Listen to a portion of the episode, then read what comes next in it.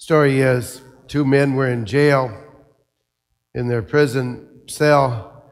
One man looked out the window and he saw the bars. The other one looked out and saw the stars. Well, it's all a matter of perspective, as we know with anything in our life. Do we see what's right in front of us, or do we dream? Do we see things that confine us, or we say the, not so good things, or do we dream of better things? Let's we hear this weekend from the book of Job. Job was an Old Testament figure. He had everything in life, everything that he wanted farms and riches and a wife and many children. And he lost everything. He lost everything but his faith in the Lord. And God restored his faith, restored him to riches and, and fortune. But because of Job's faith, he did not, Job did not abandon God, and uh, God did not abandon him, so Job kept his faith, and God restored him to everything he had and more.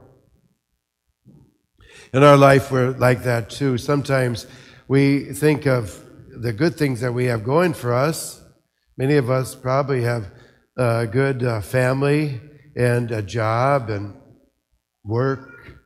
And some of us as well may struggle, maybe not have as good a family uh, relationships for whatever reason, or perhaps we don't have good health, or maybe our job is a drudgery, or maybe things are difficult at home, or, or everything. You know, it's oftentimes in life, it's just, it's can be either way, either all good or maybe the other way, not so good. But we know if we keep our faith in God and work hard and believe in our life and believe in our family and our spouse and, and that God will be with us. God will take care of us. God will provide for us. And that's what we heard too in, about in the gospel today. Jesus had to go about his work curing the sick. And he he needed to rest too. And as they came to him and said, Everyone is looking for you. Well, I've had that feeling in my life as a priest, even in retirement. it's a good feeling. I'd rather be. My friends tell me, You're supposed to be retired. You're, what are you doing running around saying masses? I said, As long as I can, I'm going to. God will tell me when to slow down. Yesterday, I attended a funeral of one of my priest friends, Father Richard Kuhn, Dick Kuhn, K U H N. Some of you may have known him. He was one of our assassin priests.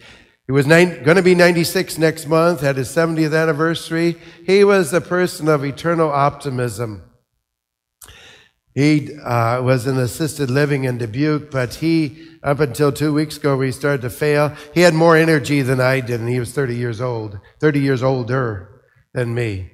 Well, he just had that outlook in life, you know, kind of the positive. Oh, sure, he had a number of negative things in his life happen to him, like all of us, but he always kept an eternal optimism. He knew that God had blessed him in many ways and that God would provide for him.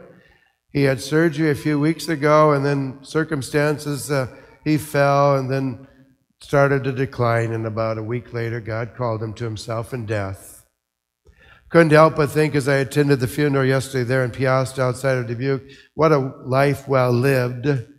When I left here 35 years ago, I was pastor of Postville and Clermont up in the northeast quarter, corner of the diocese, and he lived in Ossian, a town about 10 miles north of there. And he was 60 years old, 63, and I would have been 33 at the time. He'd call me up, Hey, Dave, I'm coming through t- your town. You want to go with me? I'm coming through in 10 minutes. Want to go to Dubuque or Waterloo or Cedar Rapids? And I'd say, Sure, why not? Off we'd go and have a good time and get home late. All, you know, in good fun. And he knew everyone and everyone knew him. What a beautiful person. I had lots of tears yesterday, but tears of, of joy for him that he lived the good Christian life and he is with God, that he promised and loved and served so well, but tears that I would miss him. His nephew was is a priest in Rockford Diocese and gave a beautiful homily, told lots of stories. He was, as he said, a very colorful character, and at the end he said something to the effect of, he mentioned the word, he was crazy though. fun way, fun way. He was brilliant. He was very bright. But couldn't help but smile, thinking he's with God, a life well served. And he had lots of stuff come before him in life, but he was always the eternal optimist that God would provide for him. God continues to provide for us. We just need to keep our faith.